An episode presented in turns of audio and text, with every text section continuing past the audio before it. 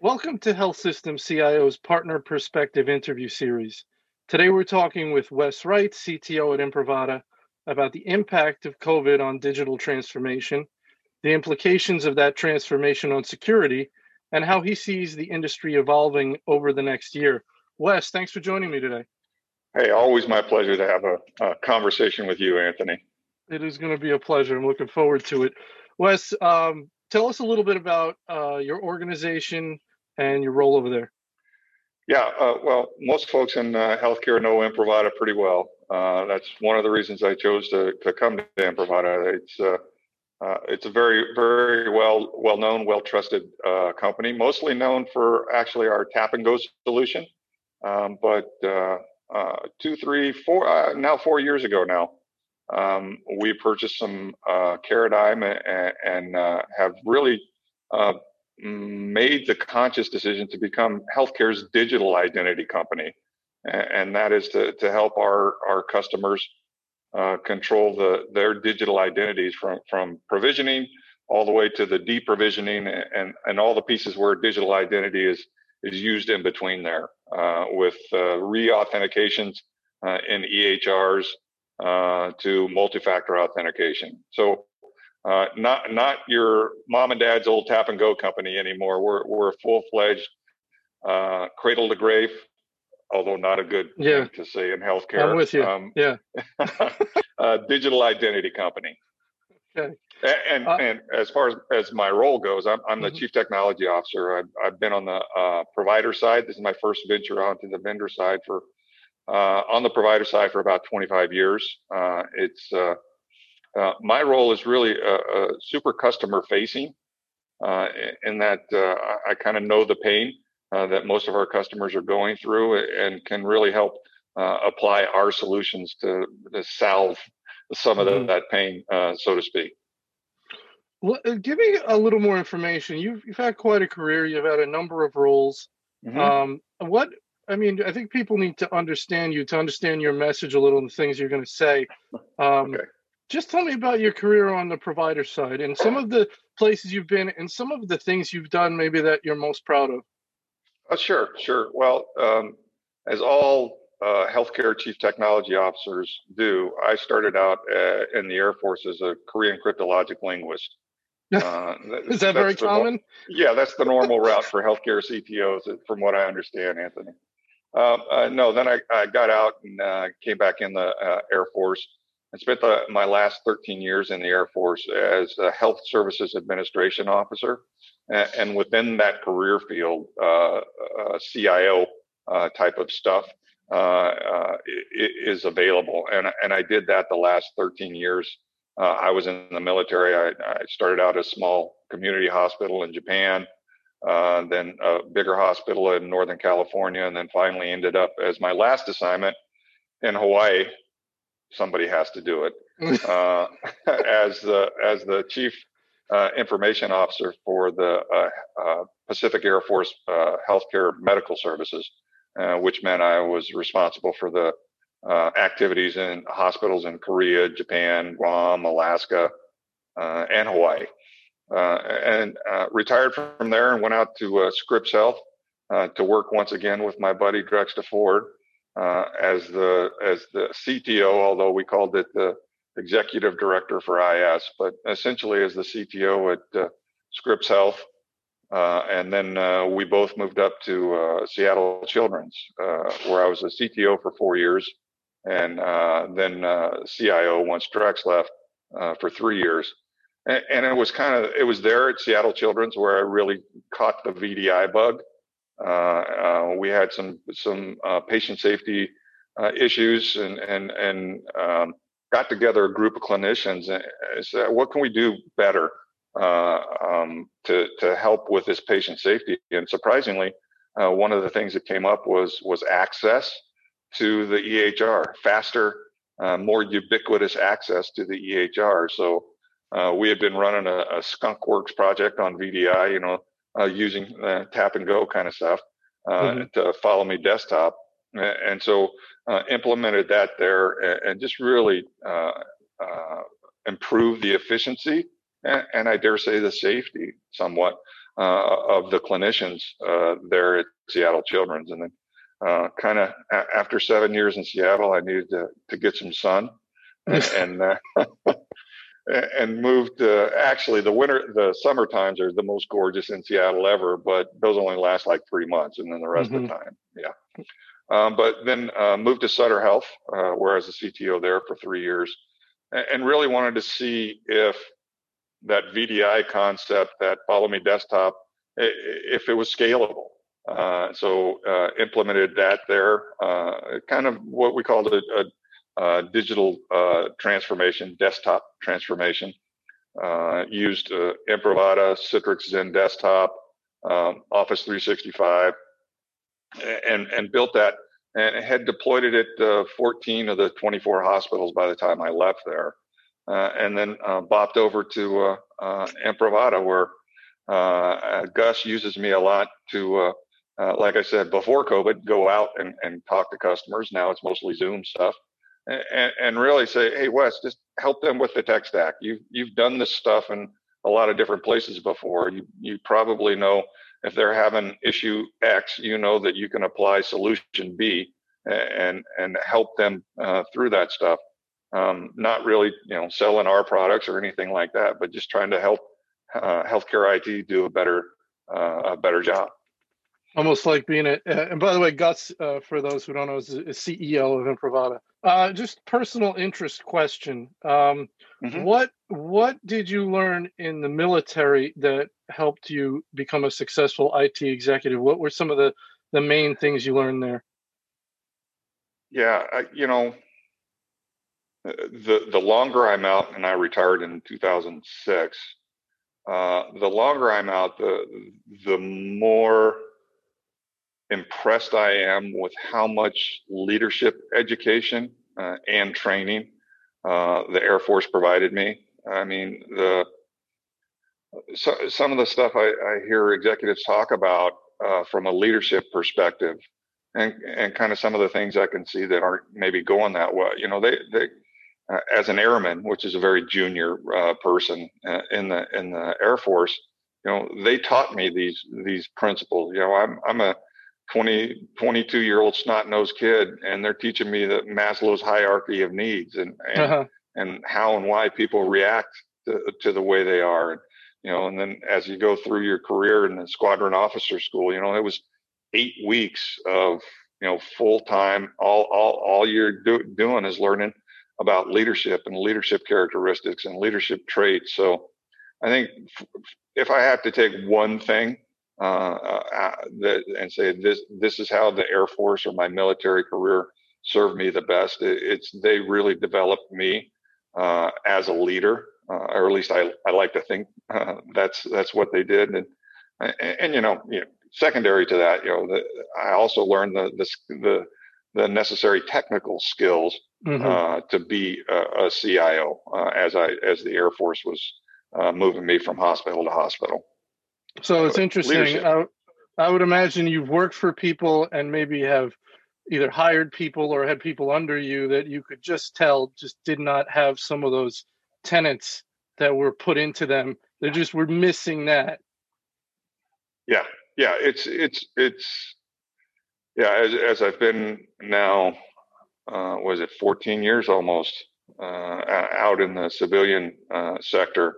Yeah, it's just you know, you you you're you sit around in some staff meetings, not so much at Imprivata, but at uh, other places I've been, uh, not at all at Imprivata, but um, uh, other places I've been, you know, and, and you hear a leader say something and you go, well, that, that, that directly contradicts, contradicts what a good leader should be saying at, at this point in time. Right. You know, right. I'll, I'll, go, in, uh, or you go into a meeting with, uh, you know, uh, somebody's staff uh, meeting or something like that, and immediately the the person uh, the person that, that that is in charge of the meeting, the highest ranking person, so to speak, says, "Here's this problem, and here's my solution. Here's a solution I think we should do." Wait a minute, that's that's no way to get right. to solicit input. You you know, right? The military taught me you you start with the lowest ranking person and ask them what their opinion is, so they're not being influenced by right. by the rank in the room.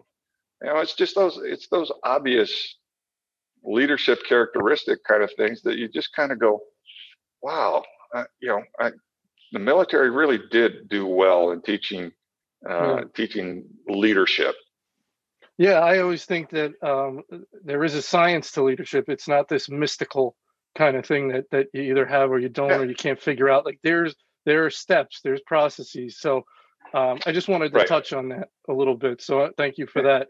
Um, sure. All right, let's get to the nitty gritty of it. We're going to sort of go with the natural evolution of how things have happened out there. We know that you know the, those more the luminaries in healthcare have wanted to foster digital transformation uh, make things more electronic for the patient the encounters mm-hmm. you know electronic mm-hmm. scheduling is some one of the basic things and then we go from there mm-hmm. More and more things electronic we know that covid really accelerated that exponentially um, because mm-hmm. it had to right because the encounters right. had to be um, so let's first talk about that let's first talk about the digital transformation and we use that term when we talk about the encounters with the patients right that's that's what it means today even though it's a very general term could be anything mm-hmm. but when we mm-hmm. talk about the encounters with the patients and making them more digitized the impact that covid has had on that let's first talk about that from your perspective yeah I, um, you know, it's the the uh, necessity breeds invention you know right. that that old right. that old cliche I mean, for the longest time, CIOs, CTOs, CXOs, and healthcare IT, we've known that that this is what we've needed to do from a telehealth perspective, from a digitization perspective with our patients. Um, but we've had uh, two two really kind of groups of dissenters. Uh, you know, we've had, we've had the uh, the the providers, the clinicians that have kind of said, yeah, you can. I'll do telehealth when you pry my you know pry my stethoscope from my cold dead hands. Well, they, they didn't really have a choice this time now, did they? If they wanted right. to continue to see their patients and generate revenue, well, they had to do it digitally. And and I think a lot of them have now gone, well, well, this this isn't the bugaboo that I thought it was going to be. This is kind of this is kind of slick. Uh, and then you had the you know the same kind of folks on the on the patient side of the house too that that yeah, I've, I've been seeing Dr. Jones for uh, 35 years, and she knows exactly what's going wrong with me. I'm not going to get on this fancy uh, telephone thing and, and do that. Well, yeah, you are because you have to. Mm-hmm. Um, and so those those things coming together, um, I think, really have changed uh, healthcare to to a good degree. Uh, not just good in volume, but good mm-hmm. from a from a bad good perspective positive. as well. Right. Yeah, positive. Um, and I don't think we'll see. And we've we've already seen those massive telehealth, uh, virtual health visits, you know, kind of plummet back to, right. you know, from the eighty percent uh, back down to the you know twelve to twenty percent. Oh, that's a big but drop, huh? It it, it is, but that's it's kind of what you uh, what I expected to see. Uh, once uh, once payer parity kind of went away, uh, I think that you could you could have anticipated that but the cool thing that's happened is, uh, you know, uh, in these in these uh, payment bundles. So, like if you're doing a, a, a surgery or something, you know, you had a um, you got paid X amount of dollars, and you had to do this pre-visit, the surgery, and then a post-visit, uh, follow-up visit, and then another visit. Well, you know, everything but that surgery now. These these clinicians are going wait a minute, why do we have to inconvenience the patient? Mm-hmm. You know, I just did surgery on on me, uh, you know, two weeks ago, and now I have to make Wes drive in to the hospital, you know, an hour and a half, so a nurse uh, can look at the wound and say, "Yep, you're healing good." So mm-hmm. instead of doing that, uh, we're seeing a lot more use of that uh, virtual healthcare, and I think that's that's really uh, uh, going to be a, a good uh, driver for both the patients and the providers. So we talked to a lot of people uh, as you know through this whole process, a lot of CIOs and such. And one of the concepts they or dynamics they've talked about is the speed with which they had to roll things out yeah. to deal with mm-hmm. the crisis, and that as things you know quieted down uh, a couple of months ago, uh, they, they were hoping to remediate. So like, okay, what did we do over the last month that was exactly. a blur? What did yeah. we buy? Yep. Where is it? And what's the security? Right. Um, because not everything was buttoned up. It was at such speed. Interesting. Right now we're in another spike. Yep. So, and I've heard people say, well, okay, so that's off for now. That whole let's check out what we bought because we don't have time for that now. But right. at some point when this spike goes through, it, it's going to be an even more a larger project because now you've got two spikes. You got to go back and see what you bought and the security yep. implications. So talk about that dynamic and then talk about the the overall wrapper of security that's got to be on everything that that they're doing. Yeah yeah you know it's it was really uh, talking to my my friends that are still out in in health delivery organizations you know it was uh, it was herculean uh, herculean the what the efforts that they went went through uh, at the beginning of the surge. Because remember back then they were building tents and building other hospitals, uh, building uh, hospitals. locations. Yeah, yeah, you know the what was it? Uh, one of the big uh, Carnegie Hall or something like that in New York. They they outfitted as a as a uh, COVID ships. area. Yeah, right? they do so, ships. yeah, they were they were you know they had that, and everybody has to work from home now. You know, all collided uh, together there. So they they've just done wonderful, wonderful things.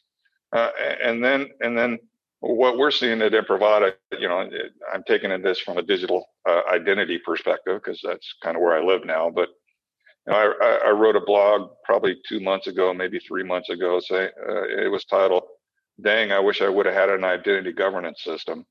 Because uh, because what what happened that that uh, spaghetti bowl that, that we just keep filling with this second spike. You know, is you had an ambulatory nurse that that you know had these entitlements and rights, uh, and then all of a sudden uh, he had to go over to uh, staff the COVID uh, ICU unit. So there was more rights uh, and entitlements added to his his digital identity capabilities, and then maybe because uh, somebody in the ED went out because they caught COVID. Well, then maybe he had to go down to the ED, and then there was more uh, entitlements and rights stacked on top of the entitlements and rights. And then, like you said, okay, now COVID is, has gone has passed us. The surge is gone. and now he goes back to being an ambulatory uh, nurse. And mm, is anybody going to take away, or does even anybody know mm-hmm. that those additional entitlements and rights uh, were were given to to him during during that COVID surge, and, and that's you know that that's that's something I think we're going to have to deal with uh, over the next six to 12 months is untangling on that spaghetti that we made. Because frankly, there's not a lot of healthcare systems out there that have an automated identity governance system you know, where everything's automated uh, pro, uh, provision and they can run reports on on that nurse, you know, at, at mm-hmm. points in time and see exactly what entitlements and stuff they have. So there, we're going to spend a lot of time digging through that, digging out of that, and and if we if we don't get to it, well, well then all of a sudden this, you know, let's say that ambulatory, okay, they're back to ambulatory, and now they go into you know another ICU ward. Well, then they've got some more entitlements stacked on that, and so you get you get into this stacked entitlements issue that uh, all of a sudden this this normal user has access to you know 60 to 80 percent of your network resources and applications, and you don't you don't even know that. So when he or she uh, uh, contracts a ransomware, then then you've you've just made your network that much more uh, uh, vulnerable because right. that normal person has access to stuff like an admin has, and that that's something I think uh, is sorely needed uh, in healthcare. Is that is that identity governance administration capability? You know, it's something that we've just uh, we've kicked down the road a long time because it's not sexy. You know, it's mm. it's like buying a new washing machine. Nobody really you know wants to buy a new washing machine, but gosh, you know, every now and then you got to buy a new washing machine and and you know nobody really wants to do this back end system that the clinicians aren't going to really see that much and Uh, but it, it's just such necessary infrastructure, especially if you want to do digital transformation, uh, that that we've got to bite the bullet and, and get to get to getting that done. Is this uh, and, and it, I know it depends on organization mm-hmm. size and the, and the roles they have, but is this a CIO conversation? Is this a CISO conversation? Yes, yeah. it, it's a little it's a little bit of both. Um, although we're seeing it move over um, into this, you know, as you've heard me uh, say more than once, Anthony, you know, the uh, digital identity is is really the new control plane, uh, the the control fabric. That's how that's how you can how can how you can account for and allocate those network resources and and, and entitlements. And, and, given that, then uh, I've seen the the that whole uh, digital identity management start to move under the, the chief information security officer's auspices, uh, because that's again how you control risk. And mm-hmm. if you think about it, the, the people that are most responsible for risk in a health IT organization uh, or in a healthcare uh, organization is that chief information security officer. So it makes it makes sense. Uh, having been a, a, you know a CTO for a long time, I you know I I I'd have a hard time giving that up. Um, but it it does make sense that it falls under the chief information security officers.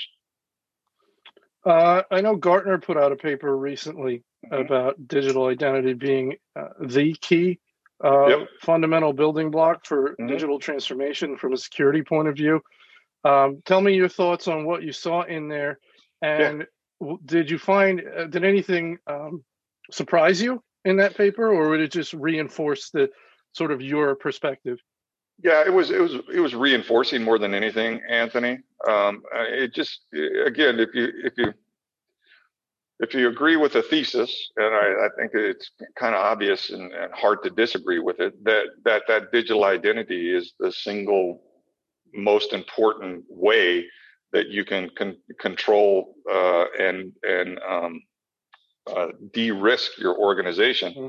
Well, then it makes eminent sense that you're going to have to do uh, some kind, some uh, have to have a strong identity governance strategy in place if you're going to do digital transformation at a healthcare organization, because uh, you, you can transform everything you want, but you know if that nurse that we were talking about earlier still has access to all these other uh, resources on your on your network, um, you've you've essentially uh, just uh, made the train crash faster uh, um, from from a from a digital identity or digital transformation perspective.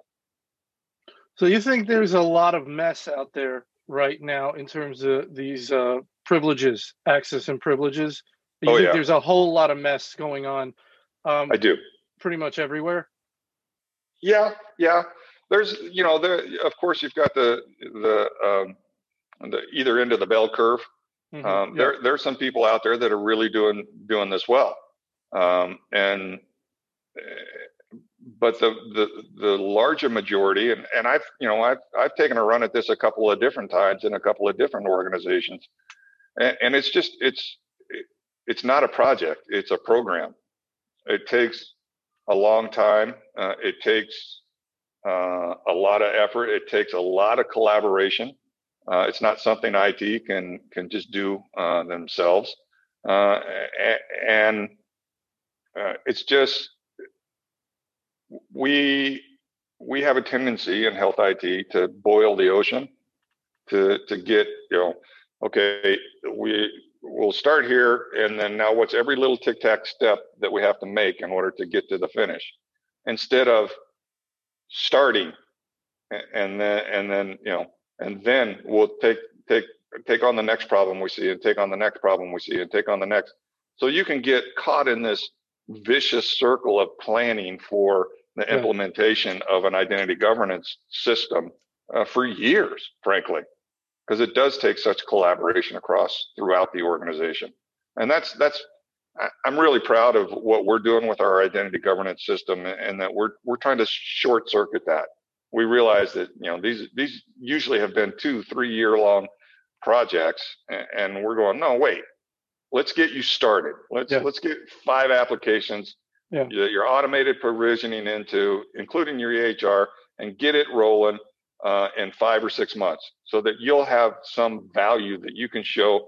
And then you can point to your collaborators and see, hey, this is what we can do.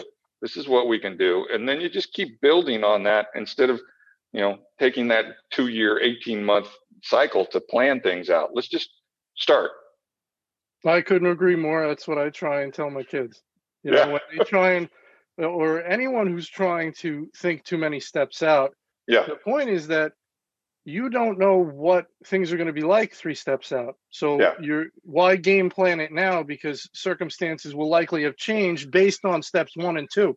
Oh right? yeah. So let's do steps yeah. one and two, and then we'll we'll have a better. It'll be a better use of our time to plan it at that point with the new information. Right. Yeah. I mean, that, that's another thing I took away from Seattle Children. They're a super huge uh, Toyota uh, lean methodology organization, and that, and you know, a couple of things is it begin with the end in mind. Yeah. Where where where do I want to be when this mm-hmm. thing is finished? Uh, and then start and solve the problem that's in front of you. Mm-hmm. You know, just keep solving the problems that are in front of you uh, after you've begun with the end in mind and you just keep solving the problems yep. that are in front of you. Don't think five problems down yep. the road, because yep. if you do, one of the problems that you solve right in front of you may uh, obviate three or four of those other right, problems right. that you sweated. Um, So it's it's start and solve the problem that's immediately in front of you, and, and just keep the mo- the momentum going. So, as a final question, what is your advice well, so we said there's a big mess out there. Is that the mm-hmm. spaghetti bowl you referenced? Is that, it okay. is, yeah. All right, yeah. I like that. So there's a big spaghetti bowl mess out there. Mm-hmm. What is your, so we've got right now we've got these executives mired in the second wave of mm-hmm. COVID. Mm-hmm. They've got a big spaghetti bowl of uh, rights and uh, privileges mess under them.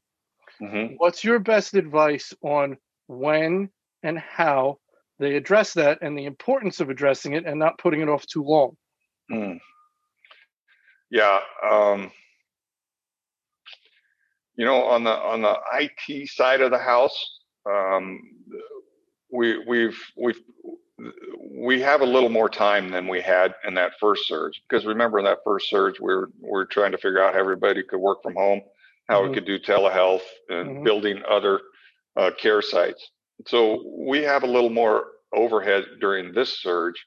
Uh, and this might be a good time to really start looking at that, uh, to start uh, uh examining, uh, okay, what does identity uh, governance, digital identity governance, what does that mean to my organization? So, you know, the, the much like we just discussed with the, the Toyota methodology, mm-hmm. it, it's, you know, start, just, just start you're never going to start unless you start. That sounds mm-hmm. obvious. I mean, it, it's a, it's a, uh, it's you know, it's one of the, what was that movie? Wherever you are, there, or wherever you are, there you are, something like that. Um, you know, is that a movie or an expression? I don't know. I, I think it was in a movie somewhere. I can't okay. remember what it was. It was one of those really bad, cheesy ones, but um, something. But yeah, you just yeah, you just got to start, and, and you know, it, and starting could be just mapping out your current processes. And again, Toyota uh, lean yeah, methodology yeah. is, yeah. hey, first, first you have to you know what your current processes are uh, um, before you uh, uh apply technology to them. Because as I said before, if you just hey, here's a process, let's put the te- uh, technology to it. Well, you're just making the train fa- uh, crash faster um, than it normally would have because you've applied technology to it. But yeah, start. now's a good time um, you've got a bunch of that spaghetti that, mm-hmm. that you're going to have to unwind out there. Mm-hmm. And, and, you and you might as well uh, have a tool in place because that's really what software is. Have a tool in place that helps you one unwind that spaghetti, uh, but two keep it unwound. Right. Uh, so yeah, the, the, sooner you can start, the the better you are. And I really like Barry uh, Runyon's paper on digital transformation yeah, the Gartner yeah. paper, that it just that's the foundation for you to to really help your organization digitally transform. Is that uh, that identity governance, that that that that management of that digital identity. That's that's where digital transformation has to begin. It's not a manual thing. You don't want to be dealing with hundreds of employees moving moving positions constantly, rights oh, no. taken away, rights granted. You don't want yeah. to be dealing with that manually. Oh no, and you know if, if this, these are tasks that people shouldn't have to do, frankly. That's I mean, why there's software. I think yeah, said, this is what I mean, software is all about. Yeah, I, the the the RPA, the robotic process automation, uh, an identity governance system begs for that because you are you can determine rights and entitlements uh, via demographics and software. So instead of having you know some poor schmuck sit at a desk all day and and you know punch things in, let's let let's let the software do that and, and let uh, let that person go you know uh, uh, uh, self-actualize hmm. since I brought up Maslow before. Self actualized. yeah. I think can we can we in parting can we say that, that the spaghetti will get you if you don't deal with it? Oh, yeah, it definitely will. It, you know, especially especially you know in today's environments with the with the ransomware and stuff that we're seeing. Yeah. You know, there's there's people out there, and, and folks, most folks are kind of not would be nodding their head saying, you know, agreeing with me. There's folks out there that have a lot more uh, entitlements and access than we think that they do. And you know, you, you get one of these ransomwares or one of these viruses, and that's when you start to know, oh man, that spaghetti got me because this mm-hmm. person's got stuff all over the organization. And this goes with the concept of segmentation and micro network segmentation, right? So this is sort of dovetails with that because you want to split things up into discrete buckets for security purposes. So one bucket gets infected, it doesn't bleed over. This sounds yeah. very similar in terms of concept. Uh, it, it's uh, you know it's it's the same type of concept, mm-hmm. sure. Uh, one doesn't really affect the other because if right. that that nurse that you know he or she might have access to you know their their access probably crosses a whole bunch of those different segments. Right. The, the micro segments that, that you're talking about. So um, it's the same concept. It's it's you know it, we've been saying this for years and and and uh, it it's the concept of least privilege. Uh, people right. should only have privileges to the least amount of applications uh, and data that they need to do their job all right, Wes. Well, uh, I think that's about all I have for you today. I think it's a, a great chat, and I love our spaghetti analogy. I think uh, that's a great one. It's always a pleasure. I appreciate you sharing some of your experience and thoughts on the military. And I think there's lots of good stuff in this interview for people to enjoy and learn from. So I want to thank you very much. Hey, Anthony. It's uh, like I said, it's always a pleasure having a conversation with you, and you make them feel like conversation. so I appreciate that. All right, buddy. We'll talk. Okay, talk to you later.